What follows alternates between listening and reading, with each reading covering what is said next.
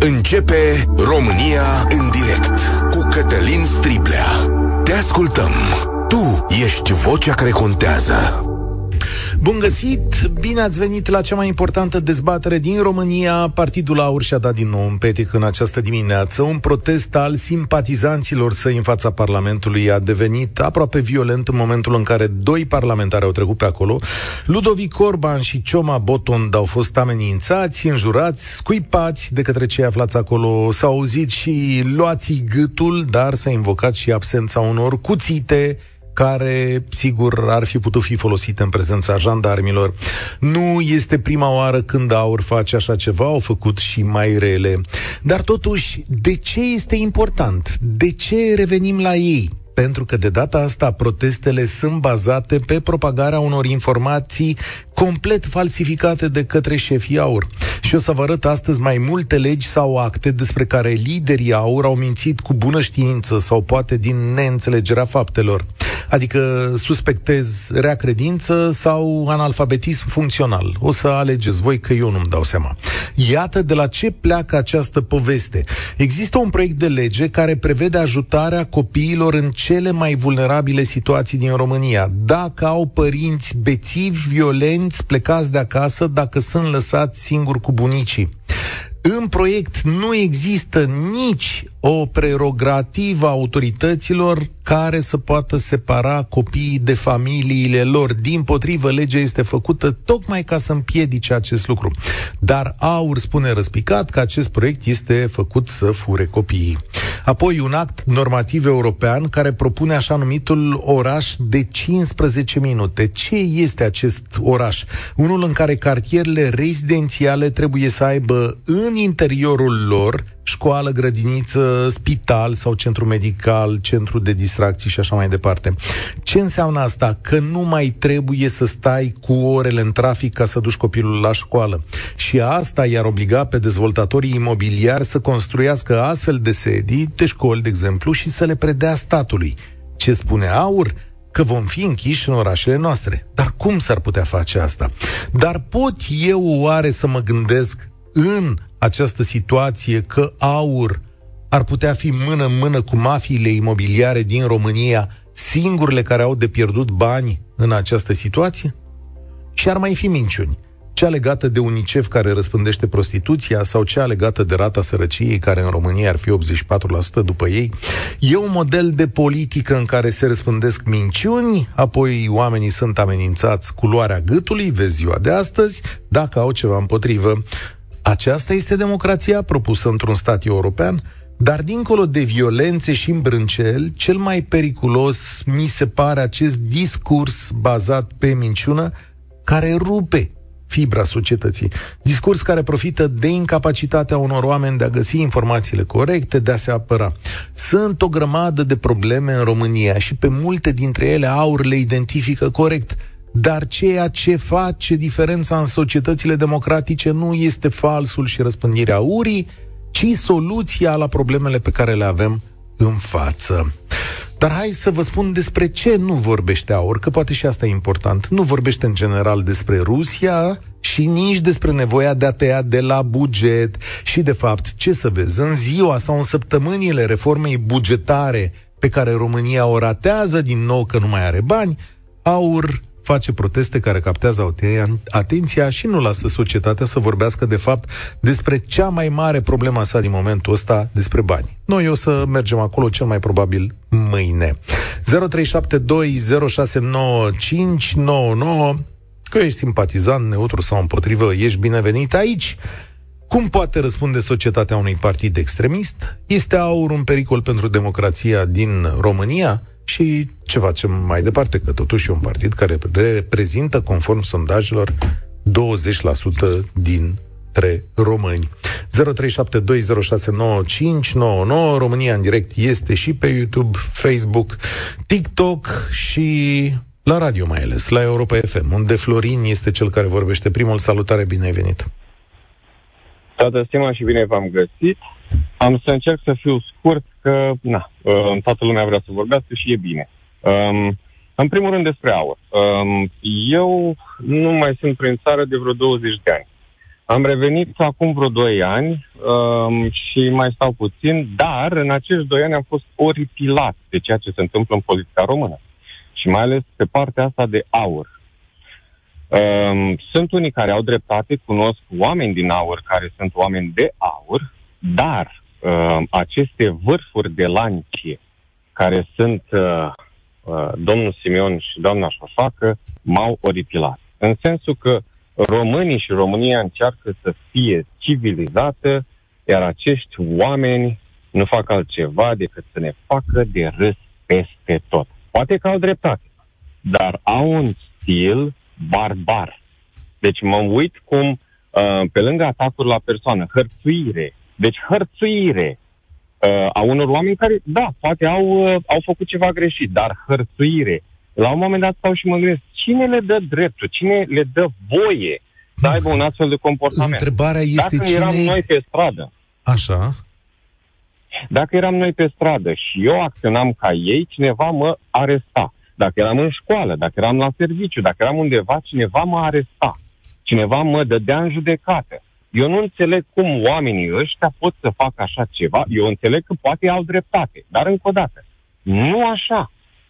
Ideea, asta e despre AUR. Cine îi poate împiedica? Stai o secundă, că mergem și la partea a doua.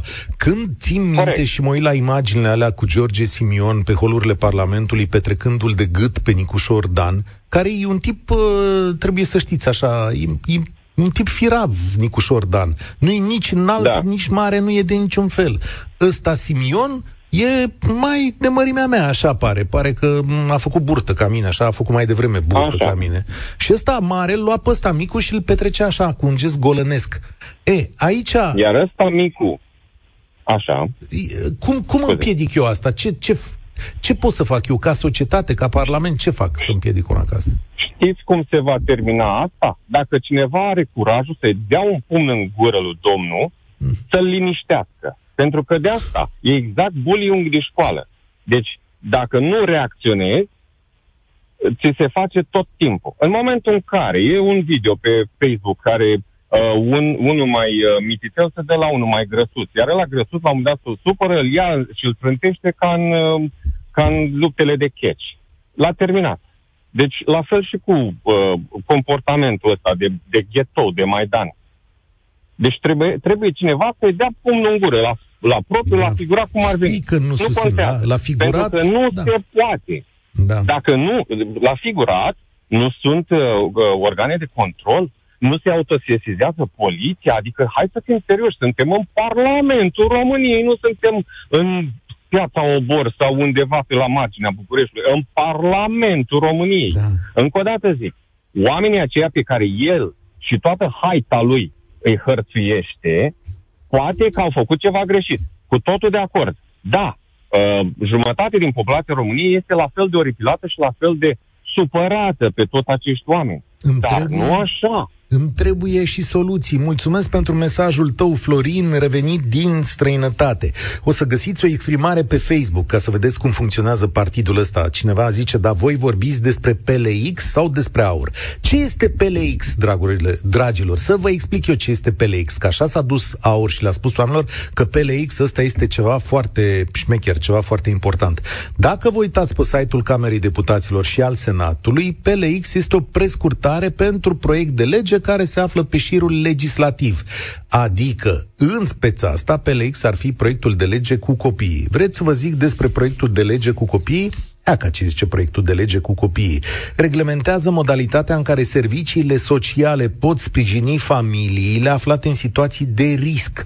Sunt enumerate cazurile de sărăcie extremă, cele în care membrii familiei nu au acte de stare civilă. Știți că există așa ceva, stimați prieteni de la AUR, știți că există sărăcie de genul acesta?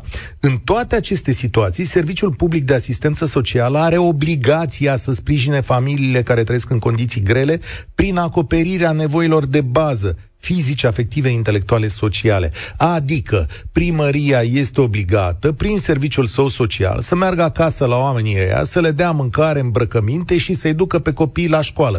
Nu să-i fure. Iaca, dacă ai întrebat, v-am dat și lămurire. Marian, salutare! Ești la România în direct. Bună ziua, domnul Cătălin Striblea, bună ziua ascultătorilor dumneavoastră. Am și eu o rugăminte, și, adică e pentru prima oară când intru într-o emisiune direct și aș vrea totul să le spun ascultătorilor dumneavoastră ce am putea face ca să se rezolve, adică o situație când toată lumea este la manifestație, la orice manifestație a fost aici lumea civilizat, au plecat acasă și cei din Parlament nu au rezolvat absolut nimic. Cum se poate realiza și chiar Orban spunea că a fost bătut, că a fost înjurat. Acum ce... și cei care sunt în stradă sunt bătuți, sunt înjurați, sunt de jandarmi, de poliție, de... Dar când au bătut? De... Când au bătut jandarmii ultima oară? Azi? Să spunem pe 10. Da, când, nu pe astăzi, 10 august. Nu. Pe 10 august. Vorbim în general. Ieșim pașnic și nu se rezolvă nimic în Parlament. Asta vreau să spun. Nu, dacă ieșim pașnic și plecăm acasă, a doua zi nu se întâmplă nimic.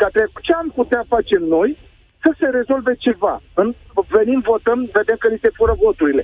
Auzim la posturile de televiziune, pentru că votăm anumite lucruri, sunt puși altcineva de afară.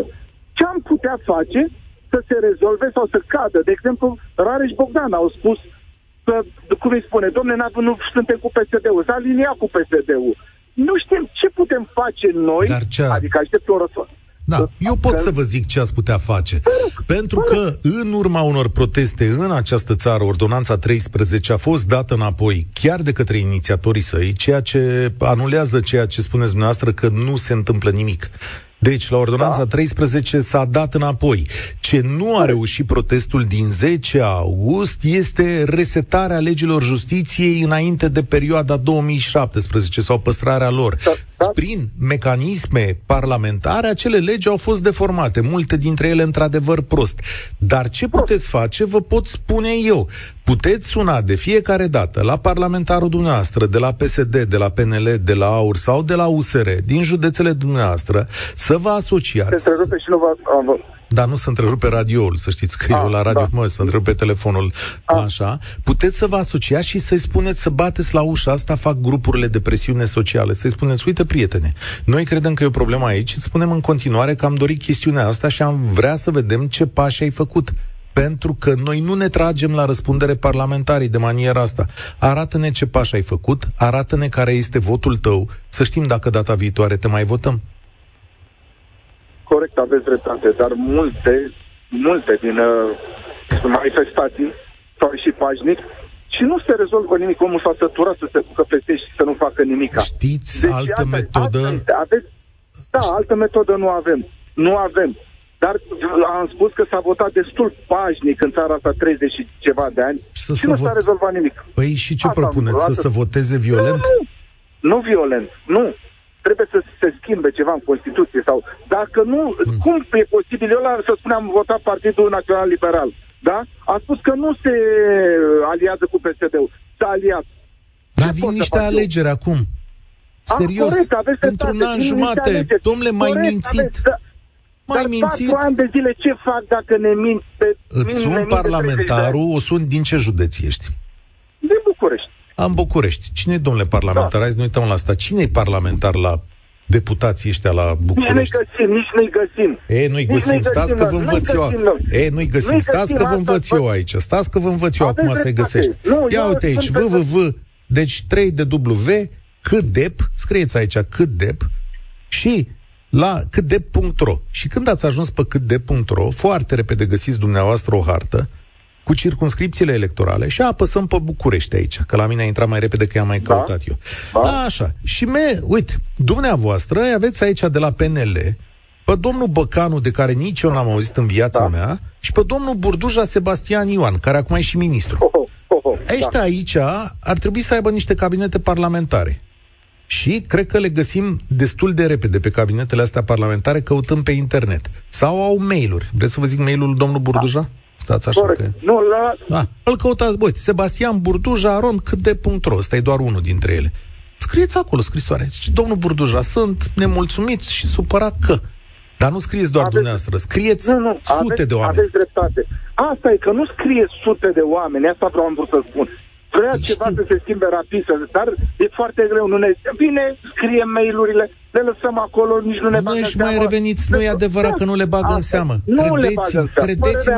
Credeți-mă că o să le bage în seamă. Eu vă mulțumesc tare mult și o să zic, când o să mă văd cu domnul Burduș, dacă e foarte activ, îl văd că vine și pe aici, pe la noi, așa, o să zic și eu, uite bă, sunt niște oameni nemulțumiți. Dar așa funcționează democrația, vorba lui Kasparov. Democrația nu e un bancomat în care bagi votul și iese prosperitate. În fiecare minut, în fiecare secundă. Chiar trebuie să te lupți pentru democrația asta. Nu să dai în cap la oameni. Luminița, salutare, ești la România în direct. Bună ziua, Cătălin. Bună ziua, Luminița. Am sunat pentru prima oară. Ce-mi plac oamenii care sună pentru prima oară. Deși de multe ori am încercat, dar n-am avut bafta asta.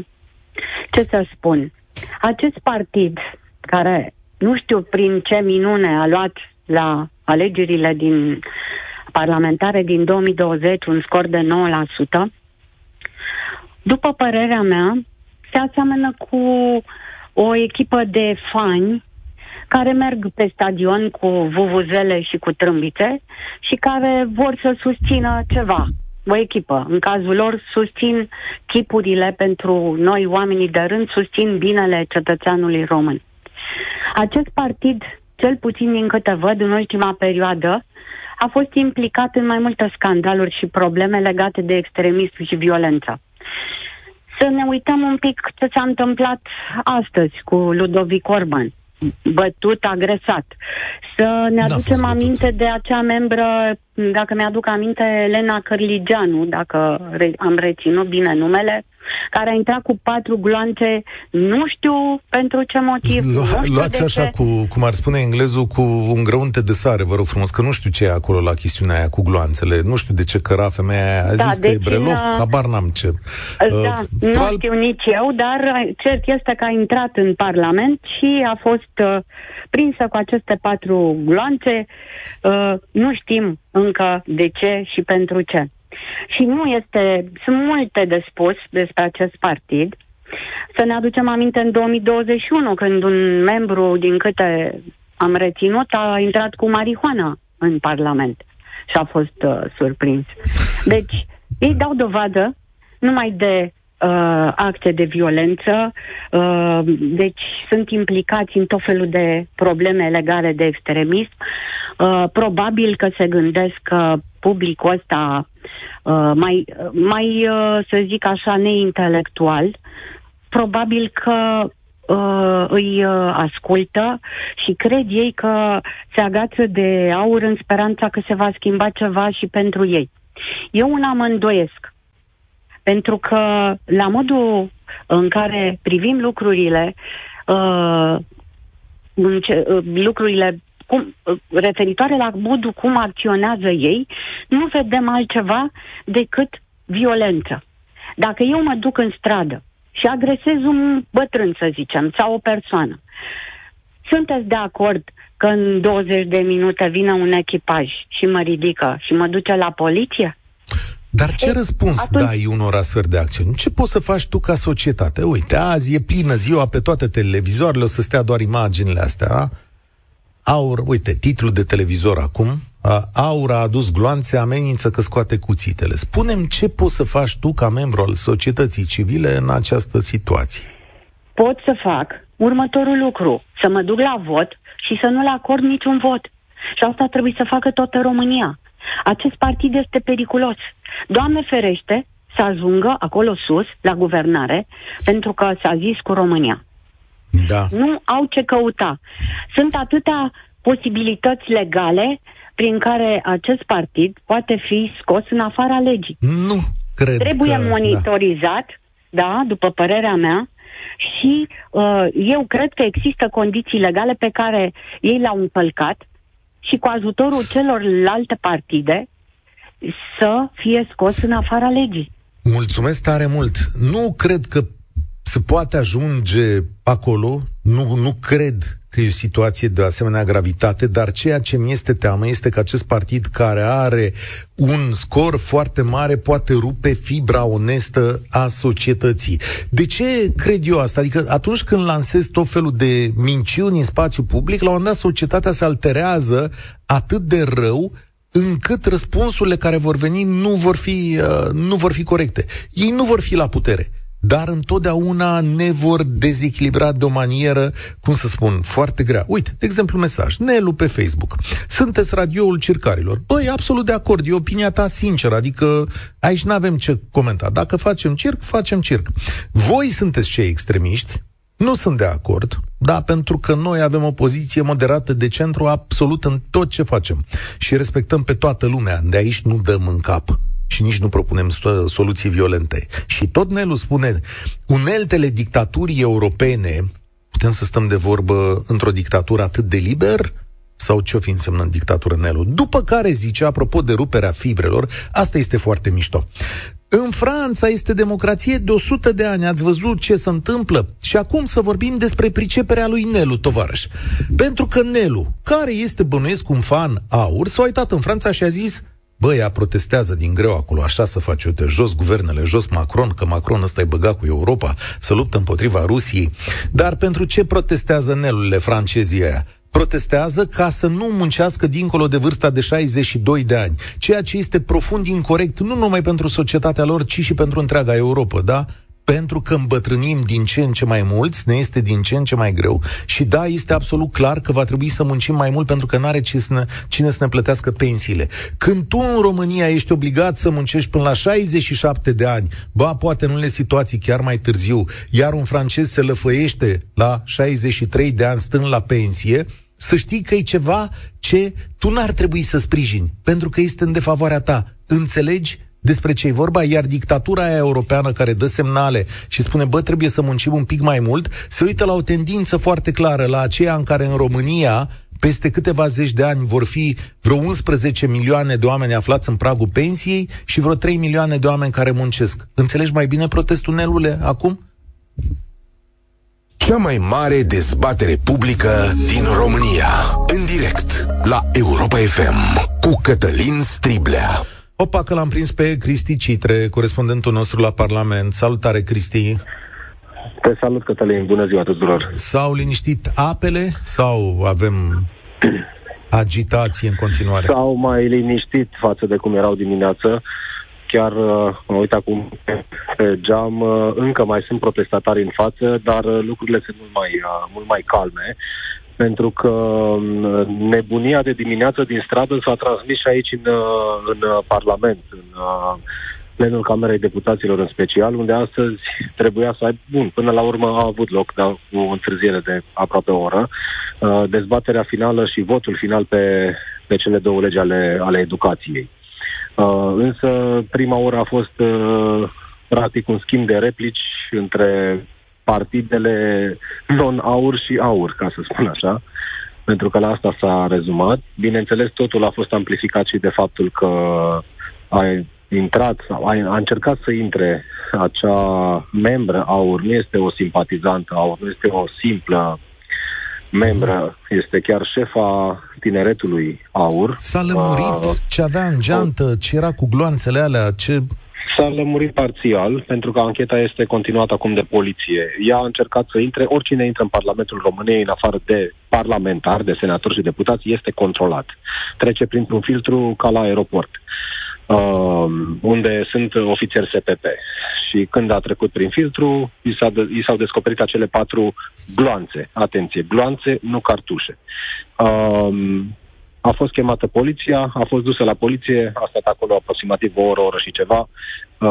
Este cercetat acum în libertate și poliția investigează situația să vadă despre ce este vorba.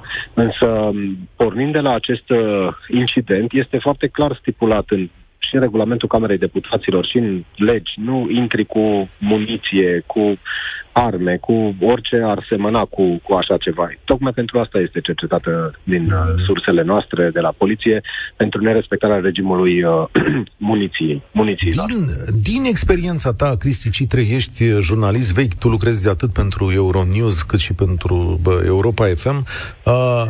Care-i scopul acestor tulburări de astăzi și din zilele astea? Sau e ceva obișnuit la AUR? Cum, ce interpretare dai? La AUR este ceva obișnuit. Ei s-au remarcat încă din momentul în care și-au validat mandatele în decembrie 2020, s-au remarcat prin această atitudine de scandal de fiecare dată, nu prin propuneri consistente sau prin ceva care, într-adevăr, se poate fi luat, pus pe masă, negociat, discutat, dezbătut. Mă refer la Parlament. Acum vine protestul de astăzi, vine în siajul unui protest început, sau mă rog, unei serii începute la finalul săptămânii trecute, sâmbătă, pe mesajele vechi care ne aduceau aminte de anii 90, nu ne vindem țara.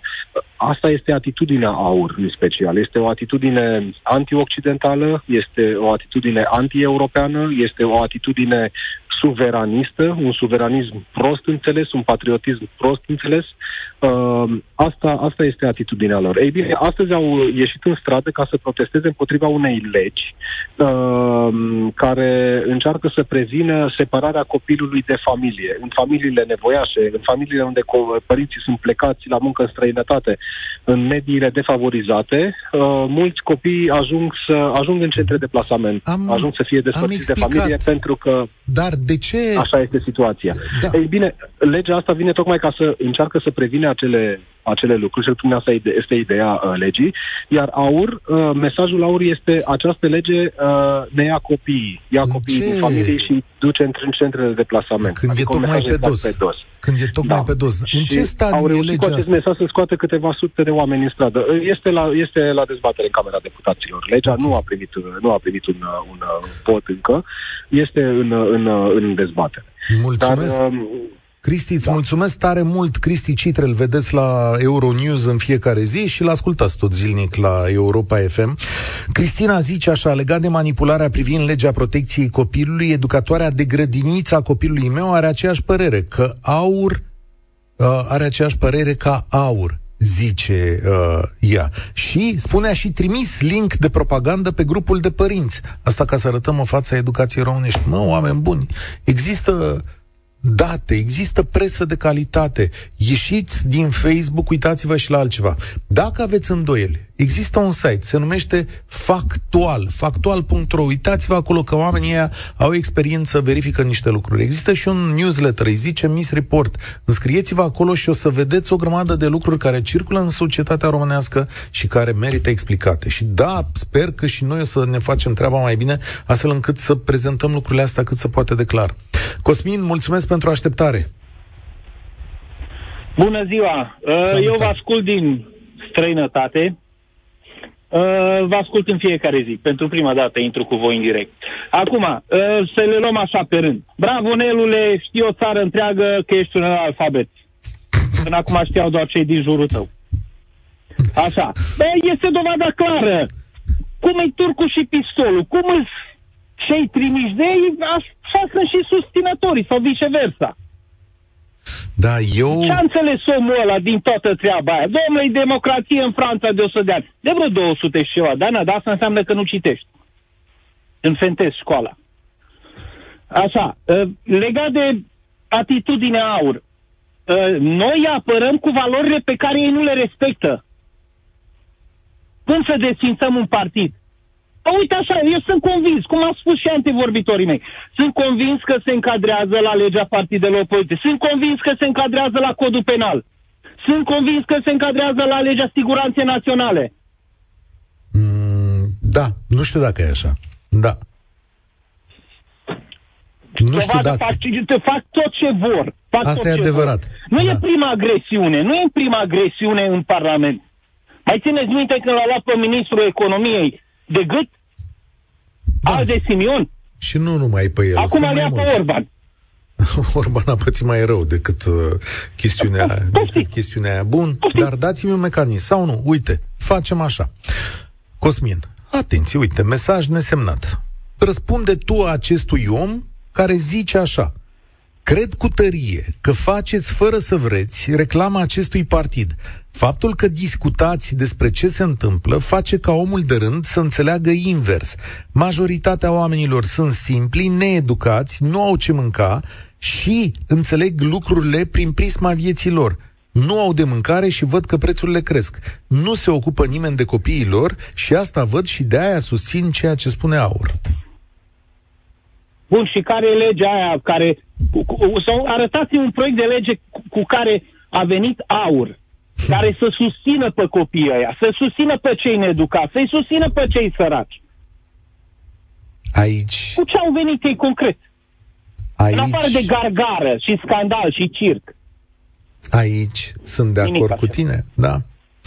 Aici sunt de acord cu tine, pentru că eu n-am văzut un partid constructor, nu am văzut un partid de soluții. Da, am văzut un partid care, într-adevăr, își crește imaginea pur și simplu făcând un fel de dreptate de asta de colțul străzii. Adică, bă, te știu eu că ești Orban, că și noi îl știm pe Orban, da? Nu toate lucrurile făcute de Orban sunt bune. Poate avem o grămadă de nervi pe el, da? Niciodată nu ne-a venit să-i rupem capul. Dar Orban face chestiunea asta. Dar, și ce facem cu ăștia? Trebuie educați. Educația este cea mai puternică armă cu care se poate schimba lumea. N-am inventat eu, n-am spus-o eu, au spus-o alții. Tocmai la asta se opune AUR acum. Îți mulțumesc tare mult, Cosmin. Când te opui la tipul ăsta de lege care ar putea să fie valoroasă, eu nu zic că e cea mai bună sau cea mai rea, dar dacă te uiți ca societate pe legea asta, vezi că s-ar putea să faci niște pași. Tocmai această lege vine să ofere educație. Dacă se duce în familia aia și primăria este mai responsabilă și are grijă ca acei copii să meargă de fiecare dată la școală, copiii aia s-ar putea să fie câștigați. De ce se opune AUR la chestiunea asta? De ce vrea AUR să aibă mai mulți copii needucați? Că dacă lumea e educată își pierde publicul. Dar am și această durere mare. De ce se opune AUR ca orașele noastre să aibă în cartierele rezidențiale școală, grădiniță și spital? De ce conlucrează? De ce sare în sprijinul mafiilor imobiliare din România? Pentru că noi trebuie să aplicăm niște reglementări în acest moment care să-i determine pe toți cei care fac 10 blocuri sau 20 de blocuri la un loc acolo să pună și o grădiniță lângă ele. Da? Uite, luați exemplu că îl cunosc eu aici, în Chiajna, sau la Cluj, la Florești, în cartierele alea. Aveți școli? Cine îi obligă? Sau aici, în București, unde s-a construit lângă plață. Aveți școală acolo? N-aveți școală acolo. În momentul în care faci 10 blocuri, trebuie să fie și o obligație urbanistică, să vină și o școală și o grădiniță și un spital. De ce se opune AUR la chestiunea asta? E ceva rău în asta? Minciuna asta perpetuată vă face viețile mai proaste. Bogdan, salutare, ești la România în direct. Salut, Cătălin. Vreau întâi să răspund la întrebarea emisiunii de astăzi. Da. Dacă este AUR un pericol pentru democrație? Și răspund că da, categoric da, este un pericol pentru democrație. Liderul AUR, George Simion, a pornit din galeriile de fotbal și vedem ce au făcut galeriile de fotbal din sportul românesc. L-au stricat. Acum George Simion a intrat în Parlament și strică și democrația. AUR este un partid care acționează antidemocratic, încalcă legea, este un partid politic cu simpatii neolegionare, cu declarații și poziții fasciste, antisemite, homofobe și xenofobe. Este un partid politic care instigă la ură în fiecare zi. Ei au intrat în Parlament pe fondul pandemiei, pe fondul problemelor și temelor din societate, iar în Parlament ce fac acești oameni? Nu au soluții, au doar violență verbală și fizică, manipulare și multă intimidare. Și vedem cum acum, în timp ce dictatorul Putin invadează țările vecine României, AUR aduce membri cu autocare, precum PSD, la capitală, pentru a manifesta mesaje antioccidentale, anti-UE și anti-NATO. De acord cu tine, radiografia este corectă. Spune-mi însă ce instrumente avem la îndemână. Suntem niște oameni onești, ne vedem de treabă, mergem zi de zi la muncă, avem o clasă politică slabă și proastă pe alocuri, dă-mi o soluție. Soluția pe care eu o văd, și am 35 de ani, soluția pe care o văd eu în acest moment, împotriva acestui val de extremism, este să nu ignorăm extremiștii. Este să luăm poziție împotriva lor, Eu astăzi m-am dus, am zis să fac o vizită, să trec pe la Parlament, să văd pe acolo ce se adună lumea, să văd despre ce este vorba. Ce să vezi, m-am întâlnit cu liderul AUR, Călin Georgescu, și am adresat câteva vorbe, am fost civilizat, dar cred că asta este soluția, să nu ignorăm extremiștii, să nu îi lăsăm să-și facă de cap. Ce ai spus? Domnule Călin Georgescu, vă mai place de Zelea Codreanu? Vă mai plac legionarii? Domnule Călin Georgescu, asociația dumneavoastră, Pământul Strămoșesc, are același nume cu o revistă legionară, Pământul Strămoșesc. Și el ce ți-a zis? Ce să-mi zică? Că nu se dezice de Zelea Codreanu. Așa ți-a zis?